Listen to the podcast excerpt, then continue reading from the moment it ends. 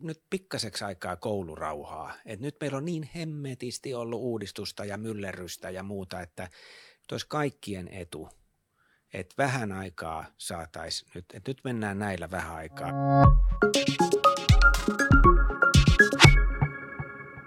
Tervetuloa Kuntalehden podcastiin, jossa puhutaan lukiokoulutuksesta. Vieraana täällä Kuntatalon studiossa on lukion ja aikuislukion opettaja Arno Kotro. Ja toisena vieraana lähetyksessä on etäyhteydellä Kyösti Värri, lukiokoulutuksen erityisasiantuntija Kuntaliitosta. Tervetuloa mukaan molemmat. Kiitoksia. Kiitoksia. Te olette tosiaan olleet molemmat mukana tässä lukiouudistuksen seurantaryhmässä ja tämä, tämä syksy tai tämä vuosi oikeastaan on toisella asteella ja erityisesti lukiossa aika, voisi sanoa kai historiallinen, sillä voimaan on juuri astunut niin pääosa vuonna 2018 säädetyn lukiolain uusista velvoitteista kuin oppivelvollisuusuudistus, jossa siis sitä ikää korotettiin sinne 18 vuoteen. Ja nyt lukion uudet opetussuunnitelmat otetaan käyttöön elokuussa 2021. Arno Kotro, millä mielin lähdet uuteen lukuvuoteen keskellä näitä suuria myllerryksiä? Sellaisiksi kai näitä yhtäaikaisia uudistuksia voi sanoa. No tuota, tässä kun on parikymmentä vuotta aina näitä syksyjä aloitellut, niin kyllä täytyy sanoa, että nyt on ehkä kaikkein sekavimmat fiilikset on syksyn suhteen. Lähinnä tietysti tässä nyt toi korona, koronapandemia, niin kuin sen oikkuja, kun ei, ei, ei pirukaan pysty ennustamaan. että sehän tässä nyt on koko ajan takaraivossa. Mutta sitten tietysti nämä uudistukset tulee myös samaan aikaan, niin, niin, niin tuota, ehkä pikkasen epävarma olo, mutta kuitenkin sellainen, että, että, että tässä selvitään, selvitään kyllä. Ja, ja, ja tota, itse asiassa nuo uudet opetussuunnitelmat, jotka mainitsit, niin nehän ei sitten käytännössä hirveän paljon muutosta edellisiin, edellisiin tuonut. Tässä ei sitä kuuluisaa pyörää ruvettu uudestaan keksimään, että esimerkiksi mun omissa oppiaineissa aika paljolti pysyy samana, että siinä mielessä tässä ei ole niinku mitään suurta, suurta kriisiä menossa, mutta, mutta aika, aika jännä fiilis kyllä. Entä Kyösti, onko, onko sinulla jännä fiilis tästä, tästä tulevasta lukuvuodesta? Kyllä, toisaalta, toisaalta on hyvin luottavainen fiilis siihen, että lukiokoulutuksessa on hyvin vahvat toimintatavat ja, ja rakenteet.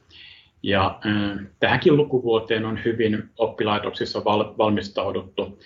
Et sillä, siinä mielessä hyvin luottavaisin mielin. Mutta ihan samalla tavalla niin kuin Arno tuossa totesi, niin jännitystä ennen kaikkea tuo nyt sitten tämä pandemiatilanne, että mihin tämä tämän syksyn, syksyn aikana kehittyy. Mutta siinäkin jälleen voi sanoa, että kokemusta on, että käytännössähän lukiossa lähdetään liikkeelle hyvin samalla tavalla kuin viime syksyn, eli syksyllä 20. Eli kyllä tämä hyvin tuttua, tuttua tilannetta on, mutta, mutta jännitystä on ilman muuta ilmassa. Tänään, kun podcastia tallennamme, on siis keskiviikko 4. elokuuta ja ja, ja niitä lopullisia linjauksia ehkä vielä odotellaan, mutta tällä hetkellä ajatuksena on, että lähiopetuksessa kuitenkin aloitetaan lukuvuosi. Kuinka tärkeää se on, Arno, opettajan näkökulmasta, että aloitettaisiin se lukio lähiopetuksena ja pystyttäisiin viemään eteenpäinkin? Kyllä se, on, kyllä se on tosi tärkeää. Ja paitsi opettajan, niin ennen muuta opiskelijoiden, lasten ja nuorten näkökulmasta, että jos nyt ajattelee vaikka lukiota aloittavaa nuorta, niin jos se alkaisi heti etäopetuksessa, varsinkin kun nyt on tämä maksuton toinen aste ja pitäisi niitä oppimateriaaleja saada ja, ja, ja koululta konetta ja vaikka mitä, niin kyllä, kyllä, kyllä niin – aika kova paikka se olisi etänä aloittaa. Ja sitten kun koulu ei ole pelkästään tosiaan se paikka, missä äh, opiskellaan derivaattoja ja kaniinien risteytyskaavoja ja platoneita, vaan, vaan tuota, se on myös paikka, missä saa kavereita ja, ja, ja se yhteisöllisyys on hirveän tärkeää. Äh, ihan mitä mä tässä viime lukuvuoden aikana mietin etäopetuksen aikana näistä – siis ihan tämmöisiä juttuja kuin, että miten päivän rytmit ja rutiinit pysyy nuorilla. Että jos ei oikein nouse sieltä sängystä ja kattelee vaan puhelinta ja muuta, niin e-, ei siinä se elämänhallinta oikein silloin säily. Että tota, kyllä, kyllä lähiopetuksessa on valtavat edut. Se on monikärkiohjus. Siinä opitaan paremmin, osaamiserot ei kasvaa, se vähentää yksinäisyyttä, keventää kuormitusta, parantaa hyvinvointia. E, ja sitten ihmisillä on hyvin erilaisia kotioloja, sekin, sekin on aika kolkkoa, voi olla monella se jatkuva kotona olla. Mutta sitten täytyy perään sanoa se, että ei sille mitään voi, että jos koronatilanne todella pahenee, niin sitten ääritilanteessa joudutaan siihen etäopetukseen. Mutta mä näen sen tosiaan niin kuin ääritilanteen hätäratkaisuna sen etäopetuksen, en minä tämmöisenä uutena hienona pedagogisena innovaationa, jota pitäisi hyödyntää silloinkin, kun pandemiaa ei ole. Entä Kyösti, miltä, miltä tämä tilanne ja kysymys sinusta vaikuttaa?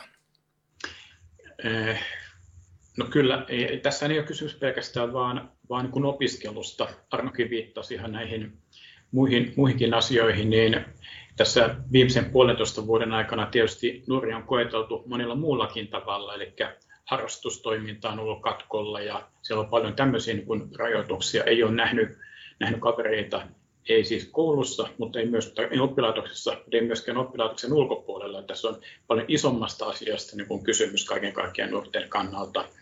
Kyllä, kyllä niin kuin kaiken kaikkiaan voisi sanoa, että nuorten tilanteesta täytyy olla niin kuin huolissaan ja ja tota, olen kyllä vakuuttunut siitä, että, että oppilaitoksissa tehdään kaikki se, mitä pystytään vaan nuorten hyvinvoinnin eteen tänäkin, tänäkin lukuvuonna, mutta kyllä tässä tekemistä on ilman, ilman muuta. Voidaan vielä palata tähän koronaan ja lähiopetukseen lähetyksessä tarvittaessa, mutta ennen kuin katsotaan ajassa eteenpäin, niin katsotaan hieman taaksepäin ja olen kaivellut joitakin te olette molemmat ottaneet lukioon kantaa kirjoituksissanne ja käsitelleet sitä blogeissa ja esseissä.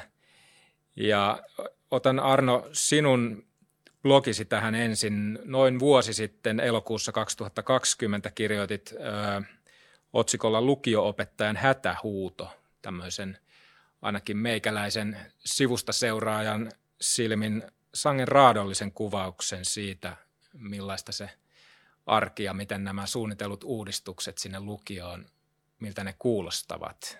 Tai lähinnä siitä, e, tai yksi näkökulma oli tämä ristiriita, että tuntui, että uudistuksen, uudistusten suunnittelijoilla ei ole siitä arjesta ihan tuota, tarkkaa käsitystä, mutta kirjoitit muun muassa, että hallinnon haaveiden ja arjen realiteettien välillä irvistää räikeä ristiriita. Miltä tilanne näyttää nyt vuotta myöhemmin? Kajahtaako se hätähuuto siellä edelleen? Öö, mä yritän tässä nyt kuumeisesti muistella, mitä, mitä, mitä sitä on taas tullut, tullut kirjoitettua. Jostain syystä aina hiki helmeilee ohimoisia, kun joku sanoi, että sä muun muassa kirjoitit aikoinaan näin. Mietin, mitäkään sieltä tulee. Voi referoida tota, lisää vielä. Ei, kyllä mä muistan siis, joo, joo vuosi sitten kirjoitin, siis se liittyy tähän perusongelmaan, josta itse asiassa Kyösti osaisi kertoa paljon paremmin ja täsmällisemmin ja faktapohjaisemmin kuin minä, mutta siis – Mä näen, että lukiokriisis, että siis kun lukio-uudistusta ruvettiin tekemään vähän niin kuin sillä ajatuksella, että lukio olisi kriisissä, mun nähdäkseni lukio ei ollut kriisissä, paitsi että se oli rahoituskriisissä ja se on edelleen rahoituskriisissä. Ja toi hätähuuto, liittyy nyt siihen, että kun me katsotaan tulevaisuutta, niin meillä kunnat tulee olemaan niin kuin hirmoisen menopaineen alla, että siis ikärakenteen muutos esimerkiksi ja sitten koronan seuraukset talouskasvu ei näytä niin hurjia lukemia, että me selvittäisi, tota, siis kunnat on tällä hetkellä, ehkä Kyösti voita vahvistaa, niin, niin kurjemmassa asemassa kuin suunnilleen koskaan taloudellisesti ja samaan aikaan niille sälytetään koko ajan lisää tehtäviä. Ja nyt tämä maksuton toinen aste, ei me näköjään siitä aiheesta nyt sitten päästykään, tuota niin, ää, johtaa siihen, että, että kunnilla lankeaa siitä hirmuisen iso lasku. Ja valtiovalta on luvannut sen täysimittaisesti korvata, mutta mä en usko, että näin käy. Koska kunnilla on niin, ja se ei ole mitään korvamerkittyä rahaa, se hulahtaa sinne konkurssikypsien kuntien niin kuin pohjattomaan laariin se valtionapu. Ja tuloksena on herkästi sit se, että koulutuksesta aletaan tehdä säästöjä. Ja se hätähuuto liittyy nyt siihen, liittyy nyt siihen että tuota, ryhmäkoot kasvaa – Samaan aikaan, kun me sanotaan, että pitäisi arvioida opiskelijoita yksilöllisesti ja luoda jokaiselle omia opiskelupolkuja ja muuta, ja sitten kun siellä näkee lähelle, lähelle 40 hengen opiskelijaryhmiä, niin miettii, että miten näitä nyt kaikkia yksilöllisesti ohjaa ja arvioi. Ja, ja, ja siis ryhmäkoot kasvaa, sitten kursseja ei pystytä järjestämään yhtä paljon kuin aikaisemmin, koska ei ole, ja, ja siis kouluissa ei ole riittävästi aikuisia. Eli siis se hätähuuto liittyy tähän rahoituskriisiin. Mm. Mun ymmärtääkseni siihen on pientä helpotusta nyt saatu, mutta vain pientä.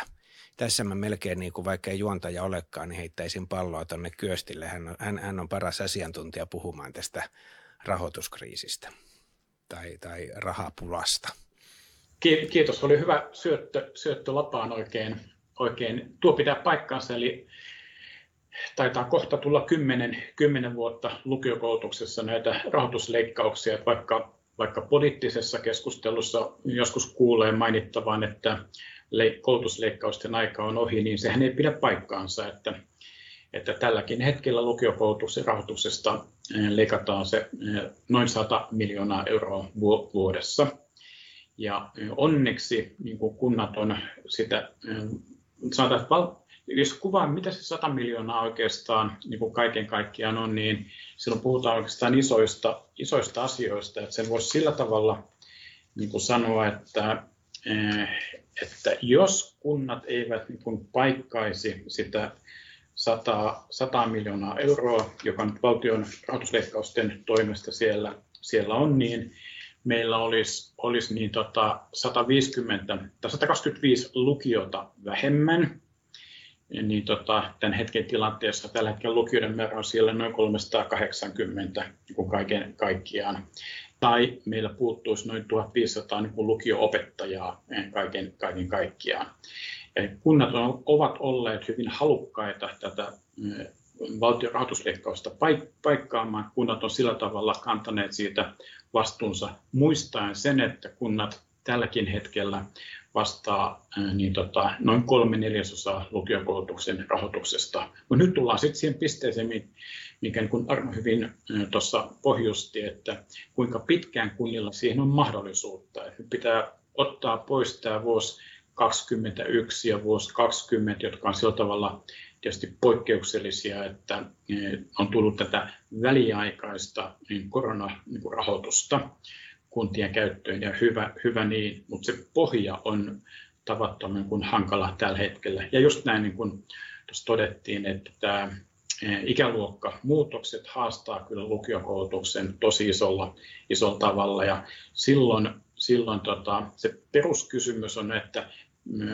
uskooko tai onko valtio niin kuin halukas hoitamaan näitä perusvelvoitteitaan, huolehtimaan yhdessä kuntien kanssa siitä, että lukiokoulutus myöskin rahoitetaan, eli se rahoitus vastaisi näitä velvoitteita, jotka, tai niitä kustannuksia, joita velvoitteiden järjestämisestä niin kuin syntyy. Meillä on tälläkin hetkellä noin 30 lukiota tai lukiokoulutuksen järjestäjää kuntaa, jotka pyörittää lukiokoulutuksen kokonaan omalla rahallaan. Ei saa latin latia siihen niin kuin valtion, valtion rahaa. Eli heidän kuntarahoitusosuutensa on isompi kuin se yksikköhintärahoitus, joka valtion suunnalta niin kuin tulee. Tämä on hyvin kestämätön tilanne ollut pitkään, pitkään ja tämä pitäisi niin kuin, niin ratkaista ensimmäiseksi pois, mutta siihen ei ole valtiolla ollut ainakaan tähän saakka mitään, mitään kiinnostusta.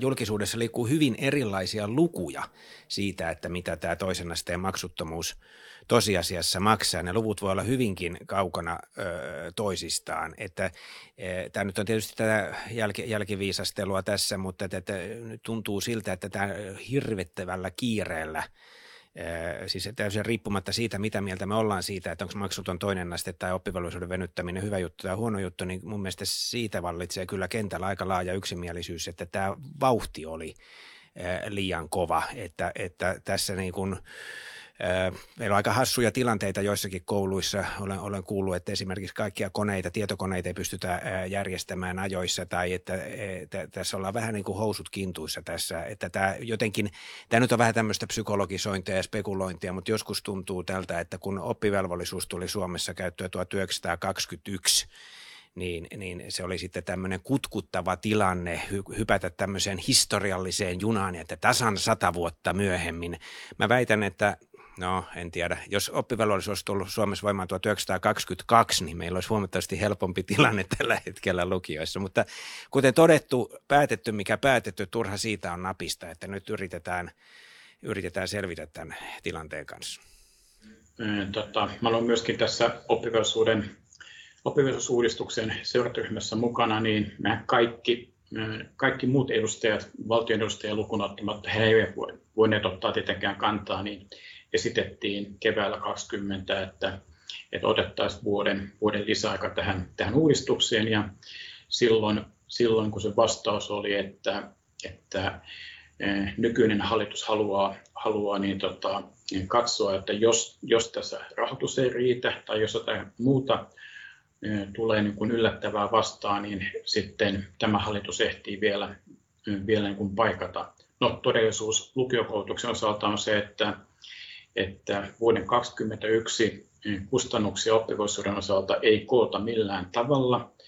Vasta vuoden 2022 kustannukset kootaan ja ne eh, saadaan kesäkuun, kesäkuussa 2023, jolloin on käyty jo uudet eduskuntavaalit ja eh, todennäköisesti uusi, uusi hallitus on, on niin kuin olemassa, että, että se, sillä perustelulla ei ollut tietenkään mitään, mitään pohjaa, mutta saattaa olla tuolla Arnon veikka, tai esittämällä veikkauksella jotakin vaikutusta tähän asiaan. Mutta juuri näin. että kyllä tyypillistä on, että, että poliittisessa päätöksenteossa tämä on koskenut, koskenut kun pitkä, pitkää aikaa jo, että ollaan hyvin halukkaita tekemään nopeita, niin kuin, nopeita uudistuksia ottamatta huomioon, mitä se sitten käytännön kentällä miltä se siellä niin kuin näkyy. Ja nythän meillä tämä pandemia tuli tähän vielä uutena tekijänä mukaan, että kyllä tässä kovin haasteellinen tilanne on. Ja kyllä näyttää siltä, että kaikissa oppilaitoksissa ei, ei ole vielä tietokoneet eh, käytettävissä eh, elokuussa, kun koulutyö käynnistyy tänä, tänä syksynä. Että kyllä tämä kovin haasteellinen tilanne mutta tämän kanssa mennään eteenpäin. Arno, sinäkin olet nostanut tämän joskus esiin, että koulutuksella tehdään politiikkaa ja se näkyy sitten näissä ratkaisuissa. Tietysti erilaisilla palveluilla tehdään erilaista politiikkaa, mutta onko, onko poliittiset päämäärät tehneet erityisesti hallaa sitten esimerkiksi lukion arjelle? No siis koulutuspolitiikkahan on politiikka, eihän se mm. sen kummempaa ole. Ja, ja, ja ne on, että tota, tässä kun kysyit, että onko se tehnyt sitten hallaa koululle, niin välillä mä pelkään sitä, että kun tässä itsekin epäkohtiin puuttuu, niin siitä tulee antaa semmoisen vaikutelman, niin kuin nykykoulu olisi jotenkin pahastikin pielessä ja huono ja muuta, että – et, et kyllä tässä, tässä on sopiva kohta sanoa se, että meillä on paljon parempi koulu tällä hetkellä kuin vaikka 20 vuotta sitten tai 30 vuotta sitten. Et jos se politiikka nyt jotenkin koulutasolla näkyy, niin kyllä se näkyy siinä, että meillä on parempi koulu. Mutta sitten, äh, jos ymmärsin kysymyksen oikein, niin sitten kyllä mun mielestä siihenkin kannattaa kiinnittää huomiota, että koulu ei olisi minkään tämmöisen ulkopuolisen tahon vietävissä liian helposti. Eli että tästä on muun muassa kasvatustieteilijä Antti Saari puhunut mun mielestä aika hienosti, että koulun täytyy säilyttää tietty autonomia eri intressipiirien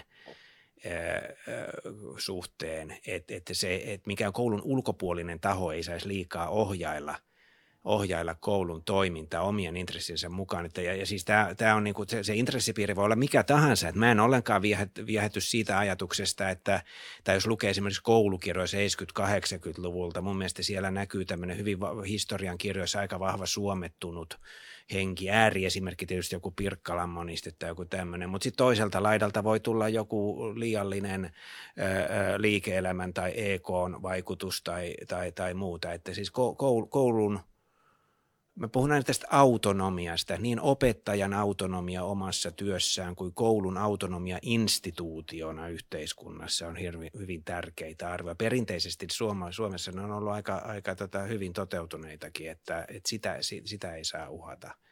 Mutta se olisi hirveän naivia ajatella, että koulu, koulua rakennetaan jonkun puhtaiden objektiivisten tosiasioiden varaan. Kaikkialla, missä on ihmisiä ja ihmisiä suunnittelemassa ja tekemässä päätöksiä, niin siellä on taustalla arvoja, ideologioita, politiikkaa pitää vaan huolehtia siitä, että eri äänet saa riittävästi, tai siis että tämä on moniäänistä tämä kehittää, mikään porukka ei pääse niin kuin runnamaan koulua liiaksi oman näköiseksi. Tällä hetkellä tilanne on varsin hyvä.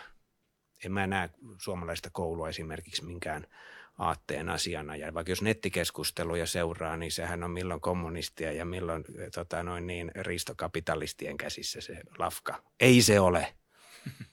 Hyvä samoilla linjoilla Arnon kanssa kyllä tuossa, että pitää muistaa, että, mm, että koulut ja oppilaitokset toimivat yhteiskunnassa ja totta kai ne e, ilmiöt, jotka yhteiskunnassa ovat pinnalla, ne heijastuvat myöskin hyvässä ja pahassa koulutukseen, oppilaitoksiin ja kouluihin. Näin se luonnollisesti menee. Mä sanoisin ehkä sillä, sillä tavalla, että lukiokoulutus, mm, kun siitä nyt ennen kaikkea tässä puhutaan, on ehkä eniten niin kuin autonominen ja suojassa verrattuna moneen muuhun koulutusmuotoon. Jos ajatellaan toisen asteen koulutuksen osalta, niin ammatillinen koulutus, kun se elää, elää siinä työelämän yhteydessä, täytyy mm, valmistua ammattilaisia siihen työelämän tarpeisiin, niin siinä on tavattoman kiinteä yhteys sinne, niin kuin ammat, tai sinne niin kuin työ, työelämään. Ja taas perusopetuksen osalta se elää ja hengittää hyvin vahvasti usein sitä paikallisyhteisöä, se on osa sitä niin kuin paikallista toimintaa. Ja lukiokoulutuksessa on paljon sitä osittain ylioppilastutkinnon gloriaa ja, ja muuta eh, niin kuin ilmentymää ja sitä vähän vanhaa oppikouluhenkeä vielä, vielä sieltä 70-luvulta luvulta saakka, että Mä ajattelen sillä tavalla, että lukiokoulutus on ehkä autonomisin yksikkö näistä tai koulutusmuoto näistä niin kuin kolmesta, jos näin, näin niin kuin ajattelee. Ja siinä mielessä on kyllä ihan hyvä, hyväkin myöskin nämä yhteiskunnan luomat paineet. Ajattelen vaikkapa ylioppilastutkinnon digitalisointia, että, että kyllähän se oli semmoinen boosti, joka sai aikaan lukiokoulutuksenkin digitalisoitumisen huomattavasti nopeammin kuin olisi tapahtunut ihan ihan niin kuin Ans katsoo nyt per, periaatteella, että, että kyllä ihan, ihan luontevaa on, että, että koulutus on osa, osa sitä yhteiskuntaa ja heijastelee yhteiskunnan tarpeita. Joskus ajattelee, että voisi voimakkaamminkin, niin kuin tämän digitalisoinnin osalta niin kuin tapahtui lukiokoulutuksessa. Ehkä, ehkä snadisti menee sivuun, mutta, mutta tuota, silläkin uhalla toi, toi mun mielestä nyt olennainen pointti toi – että jos me halutaan, että koulu digitalisoituu, niin se tapahtuu niin, että digitalisoidaan ylppärit, koska lukio, lukiota käydään ylppärin kuvat silmissä. Ja, ja, ja tämä on, on nyt sekä hyvä että huono juttu. Eli, eli nuo yl, ylppärit on nyt niin kuin hirveä järeä leka – ja, ja, ja välillä tuntuu ja aika useinkin tuntuu siltä, että käytännössä lukion opetussuunnitelman ylioppilaskirjoituksen vaatimukset siis tota, tai niiden rakenne, että tota, että sitä luetaan, mitä ylppäreissä kirjoitetaan ja sillä tavalla luetaan, kuin ylppäreissä pärjätään. Ja, ja, ja, ja, ja nyt meidän pitäisi käydä aika laajaa kansalaiskeskustelua ja koulukeskustelua siitä, että mikä me halutaan rooliksi noille ylppäreille. Et siis Nähdäänkö me se hyvänä ja suostutaanko me siihen, että lukioista, jos nyt vähän liiottelen taas, niin on, on muotoutumassa valmennuskurssikeskus ylppäreihin tai tämmöinen niin kuin valmentamo ylppäreihin. Että onko se hyvä juttu? Ylppärit tehostaa opiskelua, se luo kunnianhimoa, se, se saa ihmisistä tehot irti, irti ja, tota, ja, ja ne on selkeä, selkeä tavoite ja, ja, ja niistä saa selvät pisteet ja ne on kansa, kansallisesti niin kuin yhdenvertaiset ja kaikkea tällaista. Mutta kyllä mä opettajana näen, ne, opettajana näen ne varjopuolet siellä. Et jos me käytetään ylioppilaskirjoituksia tämmöisenä opintoja ohjaavana instrumenttina – niin se on kyllä myös lisäämässä painetta ja suorituskeskeisyyttä ja oppiaineiden eriarvoisuutta. Ja, ja, ja. Mä, mä en aina tiedä, että halu, tapahtuuko nämä muutokset niin, että niitä oikeasti halutaan. Että joku oikeasti suunnittelee, että näin tehdään ja tämä on tulos, vai että onko ne semmoisia ilmiöitä, jotka ikään kuin sivutuotteena tapahtuu tai joita ei ole, joihin ei ole ihan osattu varautua. Että esimerkiksi, no nyt tämä alkaa jo rönsyillä jo tuonne pisteytystyökalunkin puolelle, mutta kun tuli tämä pisteytysjärjestelmät eri oppiaineiden arvosanojen pisteytetään eri tavalla ylppäreissä, niin sekin ohjaa ihan tavattoman paljon enemmän sitä lukio-opiskelua kuin se, mitä sinne kirjataan sitten hienoja tavoitteita joihinkin lukion opetussuunnitelmiin. Onko tässä just se mm, Joo, ihan kohta kyösti. Mä vaan palaan vielä siihen ristiriitaan, mistä oli alussa kyse Joo. näiden haaveiden ja Joo. arjen tuntemuksella. Tässä on just siitä kysymys, että, että, että siellä on hienoja tavoitteita, paljon hyvinvointia, yhteisöllisyyttä ja, ja, ja kaikkea tällaista, mutta sitten voi olla, että ne ainakin osa niistä käytännön päätöksistä johtaa sitten siihen, että hyvinvointi itse asiassa rapautuu. Esimerkiksi Katariina Salmela-Aro on tutkinut näitä lukion – tämä lukionlaisten hyvinvointia ja opettajienkin, niin, niin tota, vähän, vähän huolestuttavia on kyllä ne kippurat. Mutta täytyy varoa sitten myös sitä, että korrelaatiohan ei ole kausaliteetti, että voi olla, että lukiolaisten hyvinvointi huononee jostain muusta syystä, mutta tämä on selvästi aihe, jota pitäisi tutkia enemmänkin.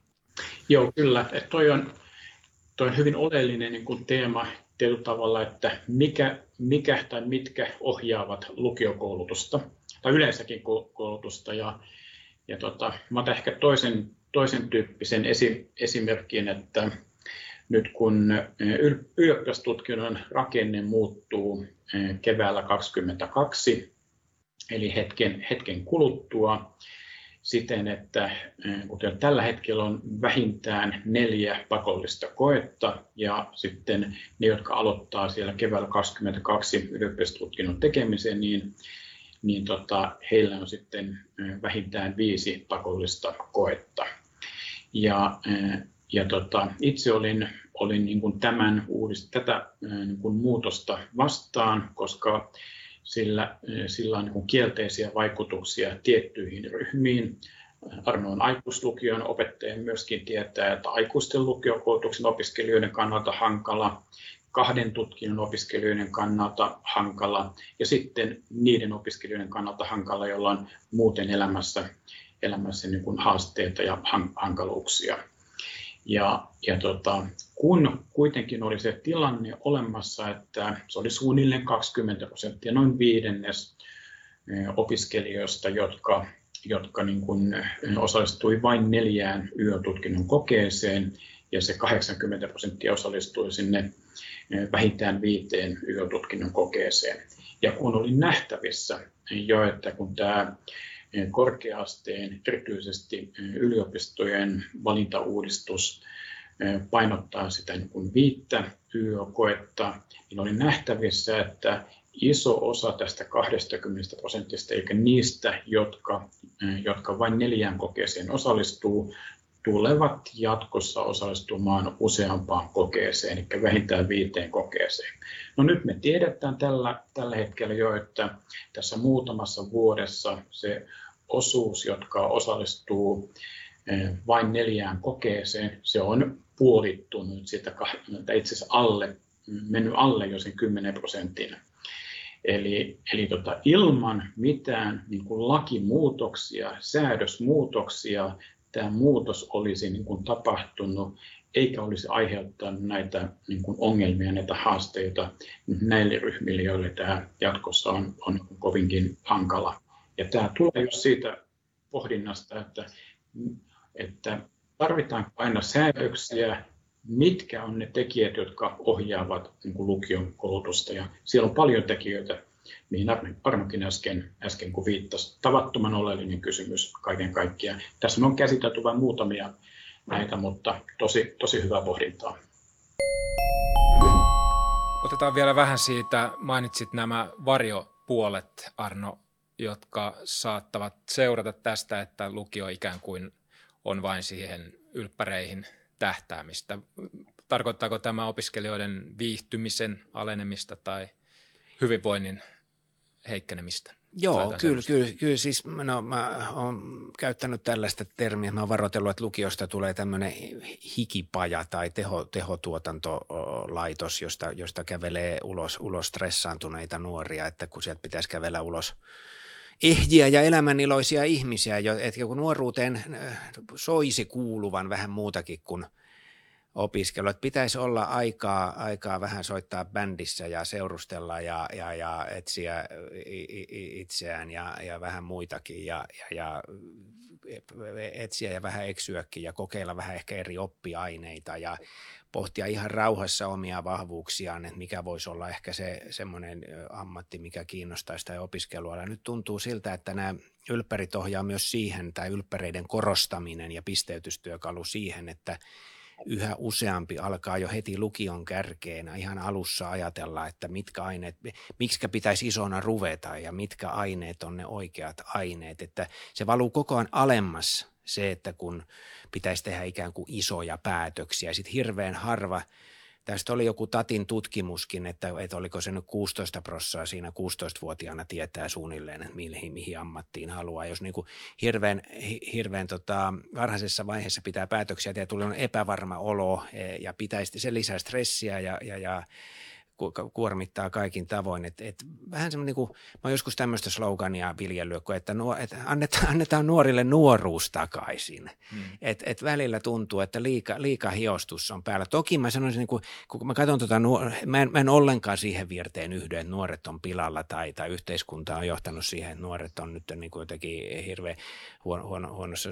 Se, nuoriso, mitä minä näen lukiossa, niin se on, se on keskimäärin hirveän hyvinvoivaa ja fiksua porukkaa. Paljon fiksumpaa ja hyvinvoivempaa kuin mitä itse oltiin aikoinaan, mutta siihen nyt ei, siihen ei paljon tarvita. Mutta se, että tota, vakavammin sanottuna, niin, niin keskimääräisellä nuorella menee ihan hyvin, mutta meidän pitää varoa sitä. Nyt pitää katsoa vähän niin kuin pitemmillä kiikareilla tässä, ettei, ettei lukio kulje siihen suuntaan, että se on entistä enemmän tämmöinen tehotuotantolaitos. Ja nämä valuut alemmas ja alemmas. Siis mä oon nähnyt jo kasiluokkalaisille suunnattuja valmennuskursseja siitä, että näin varmistat hyvät arvosanat peruskoulun päättötodistukseen, että pääset hyvään lukioon.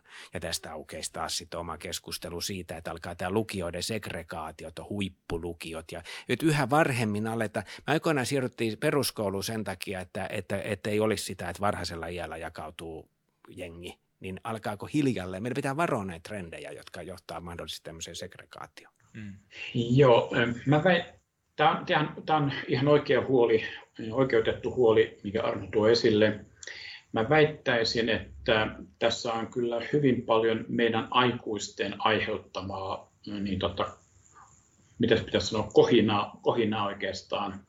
Että jos ajatellaan ikään kuin objektiiviselta kannalta, niin kun kuulee usein puhuttavan, että aikaisemmin pitää niin kuin tehdä valintoja lukio, lukiokoulutuksessa, tosiasiassa niin tota, ne valinnat, mitkä pitää alkuvaiheessa tehdä, on se valinta pitkän matematiikan ja lyhyen matematiikan välillä, ja senkin osalta on tullut pikkusen niin kuin lisä, lisä niin kuin aikaa, eikä se yhteinen opintojakso pitkän ja lyhyen matematiikan osalta on nyt siinä alkuvaiheessa, jossa on ollut sitä tavoitetta, että ei tarvitse niin kuin siellä ysiluokan keväällä tehdä sitä valintaa vielä, vielä niin tiukasti.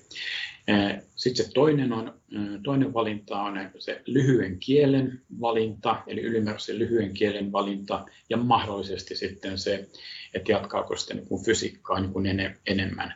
Nämä kolme valintaa itse asiassa ovat ne, mitkä pitää siellä lukiokoulutuksen alkuvaiheessa tehdä.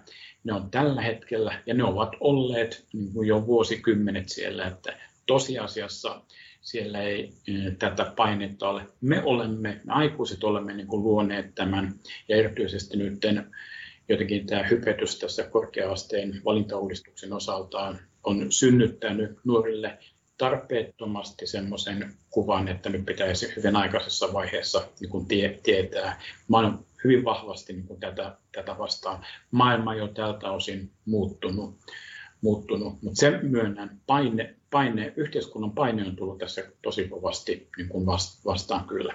Sitten mä sanon ehkä tuohon aikaisempaankin liittyen, että kyllä lukiokoulutuksen tila kaiken kaikkiaan, jos me katsotaan sitä, on tällä hetkellä ihan, ihan niin kuin hyvä me nähdään se, me, Kuntaliitto on toteuttanut näitä eh, kuntalaistutkimuksia niin tota, vuosien mittaan kahden, kolmen vuoden välein, ja siellä arvioidaan aina kuntalaisten niin kuin mielipiteitä niin kuin eh, eri palvelujen, olisi kirjastoa tai lukiokoulutusta tai eh, niin tota, mitä, mitä muuta tahansa suhteen. niin koulutus, sivistyspalveluja kaiken kaikkiaan arvostetaan kunnissa tavattoman paljon. Kuntalaiset arvostavat sitä tapaa, jolla ne on niin järjestetty. Erityisen vahvasti arvostetaan koulutuspalveluja. Lukiokoulutus, perusopetus on siellä tosi vahvoilla ja on huomattava, ne, jotka sitä kaikkein eniten arvostavat, ovat ne, joilla on siitä tuoretta kokemusta.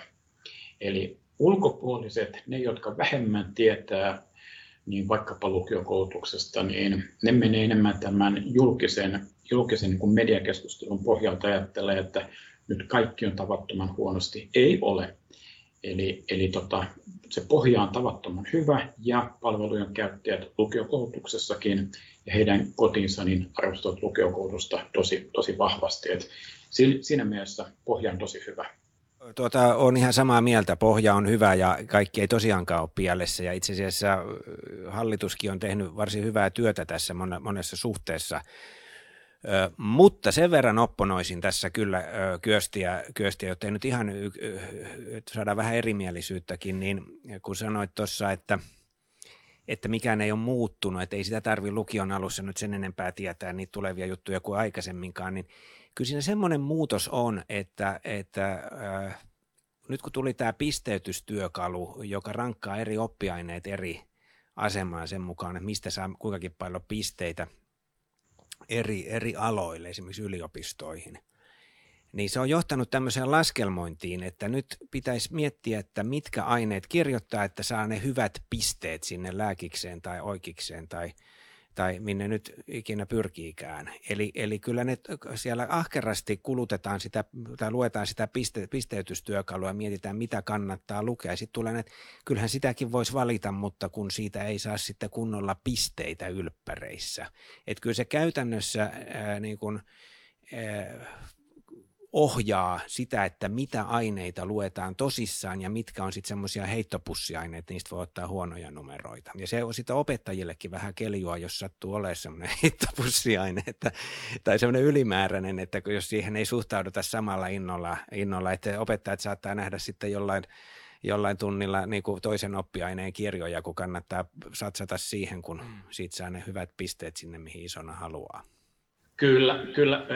Niin tota, myönnän tuon osittain, mutta sitten siinä unohtuu helposti se, että jotenkin kuvitellaan, että kunhan minä vaan valitsen pitkän matikan, minä saan automaattisesti sitä paljon pisteitä, vaikka oikeasti minä voisin menestyä siellä lyhyellä matikalla paljon, eh, paljon paremmin ja saada sieltä paljon enemmän pisteitä. Että mä eh, sillä tavalla niin pidän siitäkin, me aikuiset ollaan hyvin paljon aiheutettu tätä painetta tässä kohtaa ja olen hyvin toiveikas sen suhteen, että korkeakoulut, mm, nyt tässä kohtaa erityisesti yliopistot, niin jollain aikaineella myöskin sitten tarkastelee niin, niin tota, tätä mm, tapoja, tai sanotaan nimenomaan tätä pisteytystä eri oppiaineiden mm, osalta, että se on tulevien vuosien asia, mutta siihenkin tarvitaan kyllä ihan oikeasti vähän kokemusta ja myöskin tutkimusta, tutkimusta niin pohjalle. Mutta sitä, jos se pohja tietyllä tavalla, jos se Mä tunnistan tämän korkea-asteen valintauudistuksen luoman, luoman paineen, mutta, mutta muutoin niin se lähtökohta on siinä, että, että mikään ei ole aikaistunut siellä niin opiskelijan valintojen osalta, jos katsotaan takavuosiin verrattuna. Niin se voi to, toki olla, että, että ilmapiiri on muuttunut enemmän kuin itse niin kuin ne faktat. Mutta tässä aika iso vastuu ja rooli on opintoohjaajilla suurempi kuin aiemmin, että välittää niin kuin totuuden mukaista tietoa siitä, että kyllähän koulumaailmassa niin kuin kaikkialla niin liikkuu myös kaiken näköisiä huhuja ja legendoja, jotka sitten voi niin kuin sumentaa sitä tilannetta. Mutta joka tapauksessa mikään ei muuta sitä, mä oon niin kuin vahvasti sitä mieltä, että kaikki semmoiset uudistukset, jotka, jotka siirtää alemmas sitä valintapainetta ja, ja, ja yhä aiemmin pitäisi tietää, miksi isona rupeaa, niin se ei kyllä ole välttämättä kenenkään, ei nuoren itsensä eikä myös työelämän kannalta. Mehän halutaan työelämään ihmisiä, jotka on mielestään oikealla alalla. Ne on motivoituneimpia ja parhaimpia siinä työssään. Joo, mä, mä itse havaitsin tässä viime kevään, viime lukuvuoden aikana lähipiirissä kahdeksasluokkalaiselta Opo oli kysynyt, että no mitä sitten lukion jälkeen. Joo. Eli niin kuin jo kasilla edes Joo. kysytään tämmöistä, kahdeksasluokkalaiselle ei ole tietysti mitään mahiksia edes ei sentään, Ei sentään markkinoinut eläkevakuutusta vielä. Ei, ei, ei markkinoinut, mutta siis silloin tuli mieleen, että kyllä, kyllä tämä on nyt on ainakin muuttunut siitä, mitä se oli 30 vuotta sitten kasiluokkalaisella se Tosin täytyy, täytyy rehellisyyden, että on hauska, kun mä tapaan ihan kohta vanhoja lukiokavereita, niin me muistellaan menneitä, eli siis vuoden 80, tai siis 80-luvun lopun lukiota, niin se oli sitten jotenkin, ainakin se meidän touhu oli sitä ääripäätä, että me, me, me oltiin kun sijat pello, ei kun mitkä siellä, mit, mitkä nyt on, sijat pellossa, että mm. me hyvä kun tiedettiin lukion tokalle, että tässä on niin kuin ylppäritkin odottelemassa, ja kyllähän meillä yhteiskunnallinen ongelma on se, että niitä välivuosia kertyy aika paljon ja työ, työurat jää lyhyiksi, että kyllähän, kyllä mä ymmärrän sen, sen tarpeen niin kuin päästä liio, että jotenkin niin kuin tehostaa sitä, sitä systeemiä. Ei, ei se ole opis nuortenkaan etu, että, että, että ollaan niin kuin vellotaan pitkään epätietoisuudessa, mutta, mutta kuten todettu, niin, niin kyllä niihin kippuroihin pitäisi reagoida aika, aika vakavasti – jos, jotka osoittaa, että, jo, että kuormitus ja stressi, että jostain se tulee. Ja en mä ihan niin usko, että se pelkän, pelkästä nettikeskustelusta tulee. Että kyllä se niin koulutodellisuudessa on jotakin sellaista, joka nyt lisää sitä, sitä suorituspainetta. Ja, ja, ja se on, jos, jos nykyään puhutaan kaikessa eurojen kieltä, niin kyllä se kalliiksikin tulee, jos meillä alkaa olla sellaisia uuvahtaneita alle kolmekymppisiä. Mm että tuota, pitäisi pitää ihmiset kelkassa mukana ja, ja, ja nuor, nuor, nuorena kohdatut mielenterveysongelmat, niin niillä on kyllä valtavan pitkät vaikutukset sitten. Ja varmaan sekin, mitä Kyösti sanoit siitä, että miten vanhemmat asiaa käsittelee, niin sekin vaikuttaa. Että mä ainakin luulen itse, että tota, nyky yläasteelaisen vanhemmat pohtivat paljon enemmän sitä kuin ennen ja saattavat pohtia ääneen. Kai se tässä on niin todettava se ikuinen, ikuinen kysymys. Jos mä otan toisen, toisen niin tota, näkökulman, sanon vaikka aina kysymys tästä lukiokoulutuksessa, tämä vanhojen päivä ja siihen liittyvät asiat on, on semmoinen yksi ikuisuusasia, niin mä luulen, että kai, lähes kaikki on sitä mieltä, että siihen liittyvä, liittyvä niin kuin taloudellinen rahojen käyttö niin pukuihin ja muihin kampaamoihin ja muihin on mennyt ihan, ihan niin kuin yli. Ja sitten kun sitä keskustelee, keskustelee niin tota vanhempien kanssa, niin, niin tota kaikki on sitä mieltä, että kyllä näin on niin tota, että kannattaa tätä alkaa hillitä vuoden kuluttua, mutta kyllä minun tyttäreni ansaitsee niin kuin prinsessapäivän. Ja tämähän on aina se ikuisuuskysymys, että tästä kierteestä on tavattoman niin kuin vaikea, vaikea niin kuin päästä ohi. Ja sama koskee näitä monia muitakin, muitakin että vaikka me tiedetään, että tätä taktikointia, mihin Arnokin tuossa niin viittasi, viittasi, on olemassa ja osa on sitä hyvinkin epärationaalista, mutta sen yksilön kannalta taas niin kuin yksilö tekee hyvin rationaalisia ratkaisuja ottamatta huomioon sitä kokonaisuutta. Näin, näin se on. Kun sanoit tuosta, että ollaan teorian tasolla tota mieltä, mutta sitten kun on omasta lapsesta kyse, niin ollaan vähän toista mieltä, niin tämähän on, näinhän se tuntuu menevän. Tuohon liittyy esimerkiksi se, että vaikka lukion opettaja olenkin, niin olen sitä mieltä, että ammatillista – koulutusta ei arvosteta tarpeeksi ja sen statusta pitäisi nostaa. Ja, ja, ja kun lukioon liittyy näitä lakkiaisperinteitä ja vaikka mitä, niin samanlaisia soisi olevan, olevan enemmän ammatillisella puolella. Ja tästä tulee just se, että tunnen hyvin paljon ihmisiä, jotka on sitä mieltä, että ammatillinen koulutus on tosi hyvä juttu ja, ja, ja Suomi tarvii osaajia ja ja, ja tota, se on vanhentuneita ne mielikuvat amiksesta ja muuta, mutta sitten kun oma lapsi – olisikin menossa ammattikouluun, niin se, se on aina se ammattikoulu on loistava valinta naapurin lapselle, mutta omalle, omalle ei, että toisesta asteesta puhuttaessa, niin tämmöinen jonkinlainen arvostuksen, en tiedä, sitä, ei sitä niin kuin voi komentaan tehdä, mutta että siihen pitäisi satsata tähän ammatilliseen koulutukseen. Näin vähän provosoiden voi kysyä myös, että mikä, kun puhutaan, että jollakin on hyvä koulutus, niin kummalla on hyvä koulutus sellaisella filosofian tohtorilla, joka on tuota noin niin väitellyt, väitellyt tohtoriksi tuota noin, niin meso, mesopotamialaisesta ruukkurunoudesta ja ei ole saanut töitä ja on ollut viisi vuotta työ, työttömänä ja kirjoittaa katkeria yleisönosastokirjoituksia vai sellaisella ammattikoulun käyneellä, joka on vaikka valmistunut LVI-analta ja töitä on enemmän kuin ehtii tehdä. Mm. Että tää, tää, tää, nyt tämä lähtee jo todella avarille vesille, mutta, mutta tota, että jos nyt lukiouudistuksessa jotkut ongelmat olikin, niin kyllä se ammatillisen puolen ongelmat on sitten kanssa oma, oma keskustelunsa mm, ja, ja miten lähiopetuksesta on sieltä karsittu ja, ja niin, niin edelleen rahoitusvajetta sielläkin. Se on vain jännä nyt, kun mä tiedän jo etukäteen, tai me kaikki tiedetään se, että kun tulee seurata eduskunta, vaan joka ikinen puolue puhuu, että tämä on koulutusvaalit taas ja tota, koulutuksesta ei leikata. Mä, mä oon todella pettynyt siihen, että miten nimenomaan koulutuspuolella sanat on syöty. Katsotaan hieman tulevaisuuteen ja pohditaan, että mihin, mihin suuntaan lukiota sitten tai koulutusta ylipäätään pitäisi nyt näistä nykylähtökohdista viedä. Lainaan vähän kyösti sinun blogiasi tästä, joka, jonka kirjoitit tästä koulutuspoliittisesta selonteosta. Me ollaan nyt tässä lähetyksessä jo käsitelty tätä rahoituksen ongelmaa ja haastetta ja miten se vaikuttaa sitten siihen vaikkapa lukion arkeen ja koulutuksen tarjontaan ja tasoon, mutta tota, mä, eli tämä on Kyöstin blogista. On hyvin erikoista, että valtioneuvoston koulutuspoliittisessa selonteossa 2021 ei oteta lainkaan kantaa lukiokoulutuksen taloudellisiin resursseihin – Koulutuksen järjestämistä vaikeuttavat valtion lukiokoulutuksen rahoitukseen tekemät rahoitusleikkaukset. Rahoitusleikkaus on tänäkin vuonna noin 100 miljoonaa euroa. Selonteossa jää täysin auki, kattaako lukiokoulutuksen rahoitusjärjestelmä jatkossa yhteiskunnan koulutuksen järjestämiselle asettamien velvoitteiden synnyttämät kustannukset. Eli, ja lainaus loppui siihen.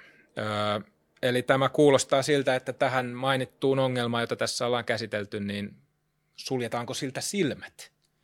Eikö tämä ole aika olennainen ja kuitenkin kaikkien tiedossa oleva haaste tämä resurssi? No se, sehän on kaiken A ja O, että mm. tota, rahasta puhumista pidetään tietysti niin kuin jotenkin nolona ja tylsämielisenä ja muuta, mutta se nyt sanelee aika paljon ne ehdot, eh, ehdot että millä, miten tota arkea tuolla pyöritetään ja eipä käy kyllä kateeksi seuraavaa hallitusta, keitä siellä nyt ikinä onkaan, että meillä on niin hirvittävät alijäämät kurottavana kiinni. Ja ei se ole nykyhallituksen, ei tätä koronaa, kor, koronaa pystynyt ennustamaan kukaan, mutta se on tosiasia, että että, että väestön huoltosuhde, kun sen ottaa huomioon ja, ja, ja, ja sitten jos valtionvelan korot nousee ja, ja, ja, ja koko tämä ikärakenteen muutoksen tuoma, tuomat ongelmat, niin, niin, niin tota, en mä niin kuin mitenkään näe, että rahaa olisi jostain yhtäkkiä tulossa lisää. Ja, ja, ja mistä me ruvetaan sitten leikkelemään, niin tuota, kun tilanne, se on aina tietysti jokainen puhuu sen oman instituutionsa puolesta, mutta kun raaka fakta on se, että mm, Kyösti tietää näillä, onko se nyt 6000 euroa suurin piirtein se lukio, tota, valtion osuus per lukiolainen tai sitä luokkaa. Jos katsoo niitä reaaliarvoja, niin ne on pudonnut aika, aika paljon 10-15 vuoden aikana, siis reaalisesti on tullut pudotusta, että kun finanssikriisin yhteydessä koulutukseen tuli leikkauksia, niitä ei ole koskaan täysmääräisesti paikattu. Ja jos niitä ruvetaan vielä uudestaan leikkelemään, niin siellä, siellä tuota noin, niin ollaan, ollaan kyllä pikkasen lirissä. Ja sitten mun pelkoni on se, että sitten kun huomataan, että leikata pitää ja rajusti, mutta se kuulostaa pahalta, niin ruvetaan kehittelemään tämmöisiä eufemismeja että kysymys onkin jostain pedagogisesta loikasta. Että laatikaa nyt perkele itse niitä oppimateriaaleja sitten, niin se on samalla, se on konstruktivismia. Kato, kun mm. ei, ei omaksuta jotain valmista, valmis. Mä oon jo nyt kuullut, kun erään kunnan sivistystoimenjohtaja kutsui oppikirjoja eineksiksi, että tota, mestarikokki loihtii itse omat safkansa, niin tota, nyt, nyt, nyt tehdään tämmöinen pedagoginen käänne, että ei tulekaan mitään oppimateriaaleja joissakin aineissa, vaan luodaan niitä itse ja pistetään vähän etään ja, ja, ja ei järjestetä lähiopetusta ja karsitaan ja karsitaan, ruvetaan keksimään jotain, jotain tiedättekö, pedagogisia näennäisiä perusteita täällä. Tällaisia riskejä on olemassa. Mutta tota, edelleen mä haluan tähän perään sanoa sen, kun tämä nyt me ollaan keskitytty ja ihan syystäkin niin kuin näihin ongelmiin ja, ja, ja siihen, mitkä on uhkia ja, ja niistä pitää puhua, koska silloin niitä pystyy hallitsemaan ja välttämään. Mutta, mutta kyllä niin kuin Kyösti tuossa sanoi tuossa, tai kuka sen sanoi, niin, niin tota, kyllä meillä edelleen niin kuin hemmeti hyvä koulu on. Että, että toivottavasti jo kukaan, joka tätä kuuntelee, niin ajattelee, että kyllä siellä nyt ollaan hirveässä kriisissä ja kau, kauheuden keskelle. Että piru hyvä koulu meillä on, mutta jos me halutaan pitääkin se sellaisena, niin enää ei kyllä voi leikata yhtään. Joo, kyllä, kyllä niin tota, ju, juuri näin että toi, toi rahoitushaaste on, on eittämättä, se on niin kuin kova, ja nyt sitten jos näyttää vielä siltä, että tulee näitä niin kuin piilotettuja leikkauksia, niin kuin vaikka tämän oppivaisuuden laajentamisen myötä. Mutta sitten pitää muistaa, että se eh, toinen iso haaste niin kuin lukiokoulutuksessa, monella muukin, muullakin koulutus, muussakin koulutusmuodossa on, on tota, mutta ennen kaikkea lukiokoulutuksessa on tällä hetkellä jo se koulutuksen saavutettavuus. Se on se 2020-luvun iso kysymys lukiokoulutuksessa. Et kun me, jos me katsotaan tätä ikäluokkakehitystä, joka on niin kuin tapahtunut ja tapahtumassa, niin se, se kyllä haastaa tämän mm, koulutuksen saavutettavuuden. Meillä on tällä hetkellä tavattoman hyvä tilanne, että meillä noin 98 prosenttia niin tota, 15-vuotiaista asuu, asuu niin tota, 30 kilometrin, enintään 30 kilometrin päässä lähimmästä niin kuin lukiosta.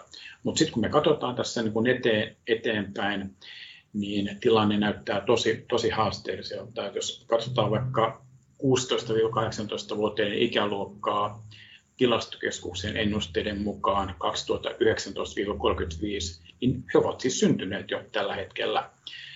Tämä, tämä ikä, ikäluokka, niin meillä taitaa tällä hetkellä Manner-Suomessa olla 66 seutukuntaa, niin ainoastaan kahdella, kahdessa seutukunnassa tämän ikäluokan koko kasvaa.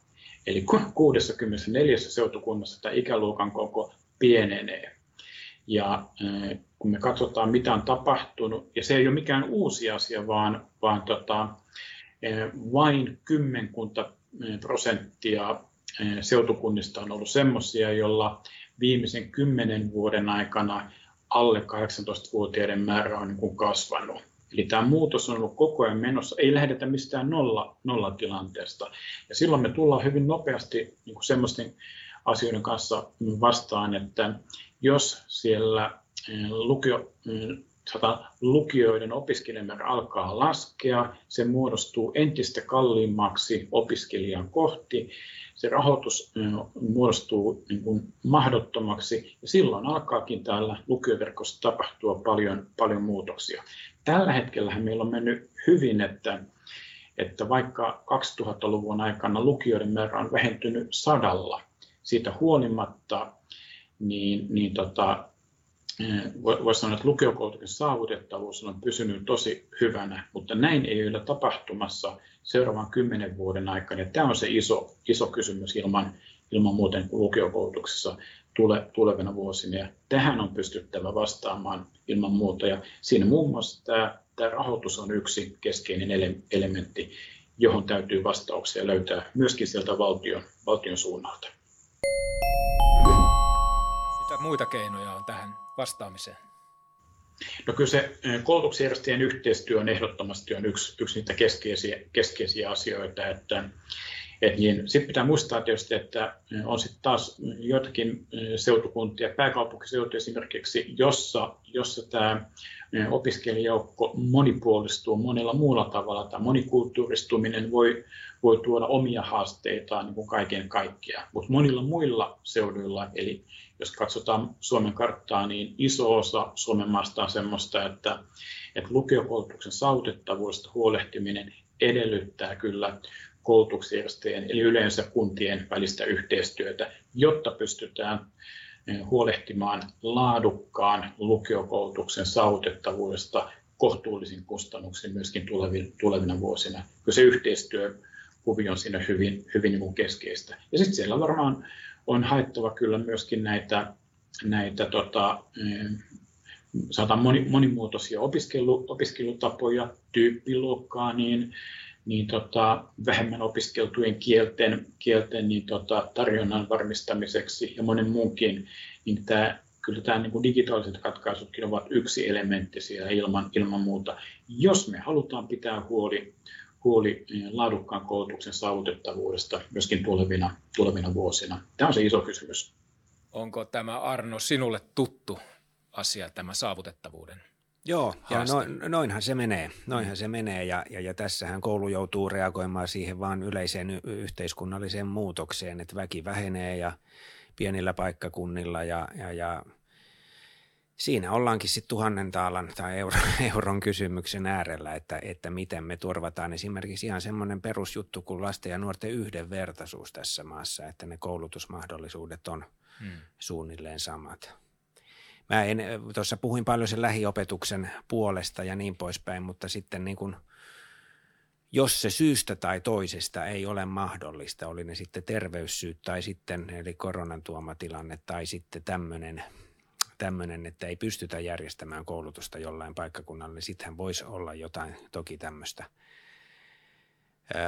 etä, etä, etämeininkiä, ja, ja, ja muuta, mutta se, sen kanssa pitää olla varovainen. Mä välillä pelkään, että se on semmoinen sormi, joka vie sitten koko käden, kun joku, joku kunta, kuntapäättäjä keksi, että tässä hän pystyy säästämään nyt oikein kunnolla, että hittoako sitä niin kuin jengiä sinne tarvitaan paikan päälle, kun kaikki, että sitähän se tulevaisuuden työelämäkin on, että ollaan Teamsissa ja Miitissä, niin eikö sitä kannata opetella jo 12-vuotiaana, niin Siinä on omat riskinsä, mutta mahdollisuutena sitä kannattaa käyttää silloin, jos muuten ei pystytä turvaamaan tuota noin niin, opiskelumahdollisuutta.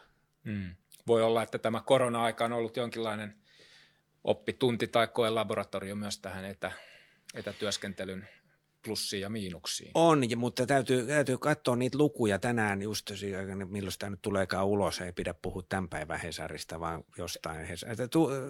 Näissä Kata, Katariina Salmelaaron tutkimuksissa, tai niissä, joihin hän viittaa, ja sitten OAJin ja muidenkin teettämissä kyselyissä, niin ne on kyllä rujoja ne luvut, että kuinka moni opettaja ja opiskelija katsoo, että lähiopetuksen aikana sekä oppimisen laatu kärsii, siis opitaan huonommin ja sitten vielä hyvinvointi heikkenee.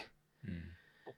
Että tuota, kyllä se ihminen vaan on semmoinen laji, että se sekä tykkää olla muiden, muiden seurassa, että sitten se siinä oppii parhaiten. Että sitä, kun ihmistä ei nyt oikein lajina tässä pysty muuttamaan, niin meidän pitää sopeuttaa sitten meidän opetus siihen lajiin. Ja, ja kyllä toi lähiopetus on se, minkä pohjalta pitäisi tämä homma rakentaa.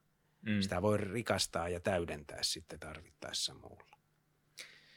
Hei, mä hyppään vielä hetke, hetkeksi pikkasen taaksepäin tähän ä, ikäluokka haasteeseen ja tota, viittaan vielä tähän kyösti tähän samaiseen blogiisi tästä koulutuspoliittisesta selonteosta. Totesit siinä, että vaikka resursseihin ei oteta kantaa, niin siinä kuitenkin huomioidaan tämän lukiokoulutuksen näkökulmasta suurin anti on siis se, että siinä huomioidaan tämä nuorten ikäluokkien muutoksen aiheuttama haaste.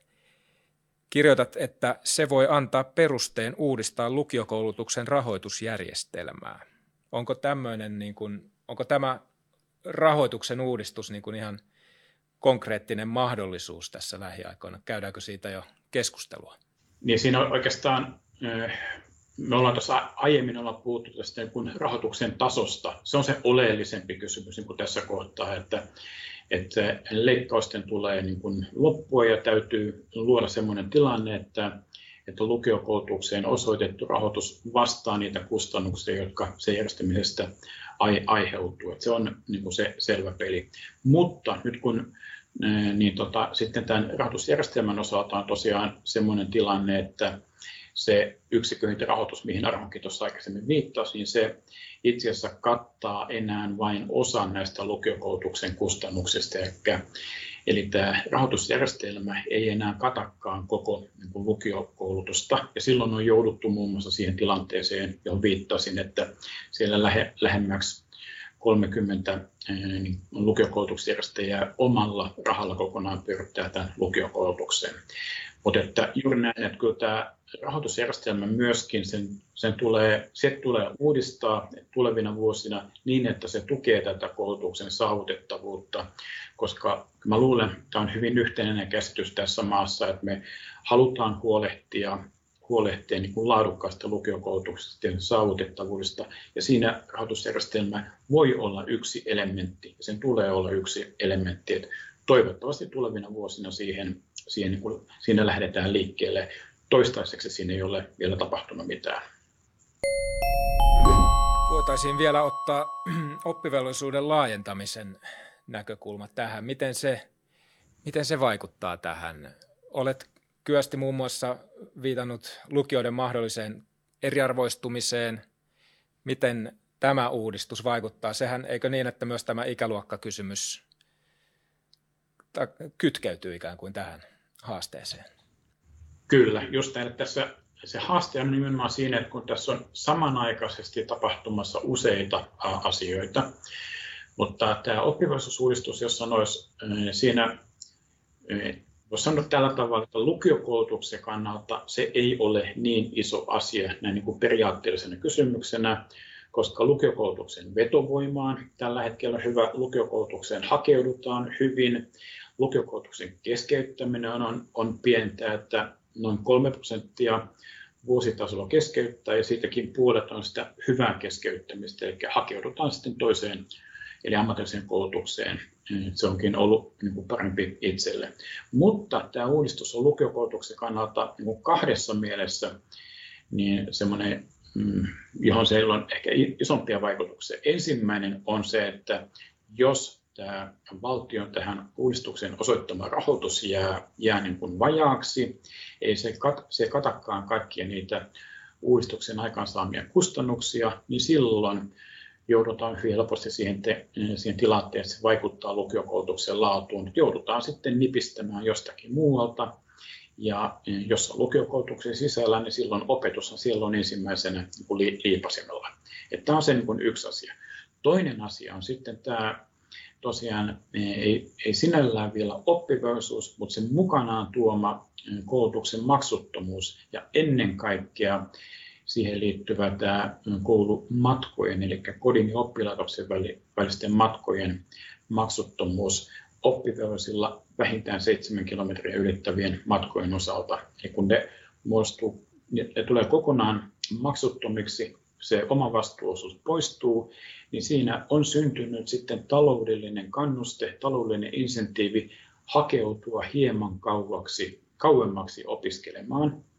Ja tämä mä ajattelin sen sillä tavalla, että se pienten lukioiden näkökulmasta lähtökohtaisesti ei, ei ole niin iso asia. Siellä se ikäluokkien pieneminen vaikuttaa enemmän, mutta siellä taas etäisyydet usein suojelevat näitä pieniä lukioita vahvemmin.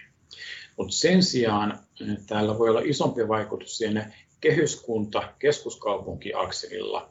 Eli nyt kehyskunnista, jos liikenneyhteydet toimivat hyvin, onkin, onkin niin tota, taloudellisesti kan, kannustavaa hakeutua sinne keskuskaupungin lukioon. Ja tässä tapauksessa tietenkin sitten keskuskaupungin lukioiden keskiarvot nousevat ja keskuskaupungin omat nuoret ei löydäkään opiskelupaikkaa sieltä omasta kaupungistaan.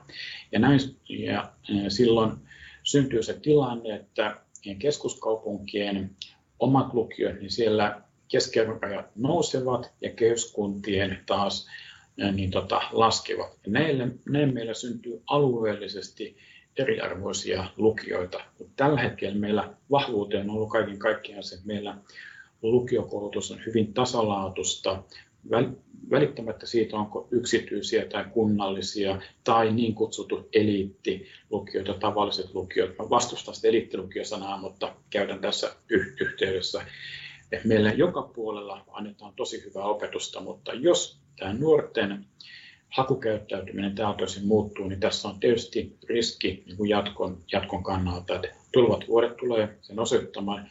Ensimmäisen vuonna nähtiin jo joitakin merkkejä, merkkejä joillakin seutukunnilla, ei koko maan tasolla, mutta joillakin seutukunnilla tätä hakeutumismuutosta muutosta kyllä, kyllä oli. Nämä on ne niin kuin isot asiat, jotka oppivelvollisuusuudistus voi vaikuttaa sinne lukiokoulutukseen. Toisaalta, jos rahoitus jää vajaaksi, eli se heikentää koulutuksen laatua, ja sitten jos nuorten hakukäyttäytyminen muuttuu, niin miten se vaikuttaa alueellisen yhdenvertaisuuden, alueellisen yhdenvertaisuuteen lukioiden välillä.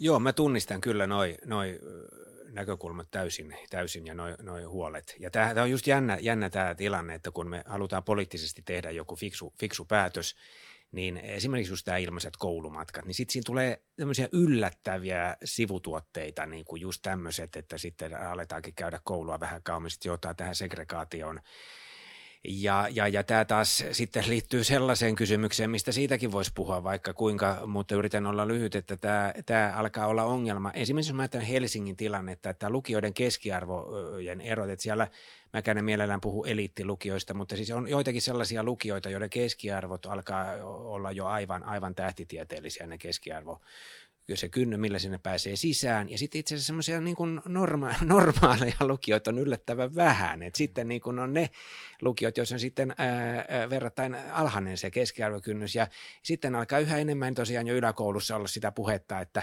että mihin lukioon pääsee. Et se mun aikoina niin se oli niin kuin lukio kuin lukio. Ja nyt se alkaa olla niin, että ai se lukio.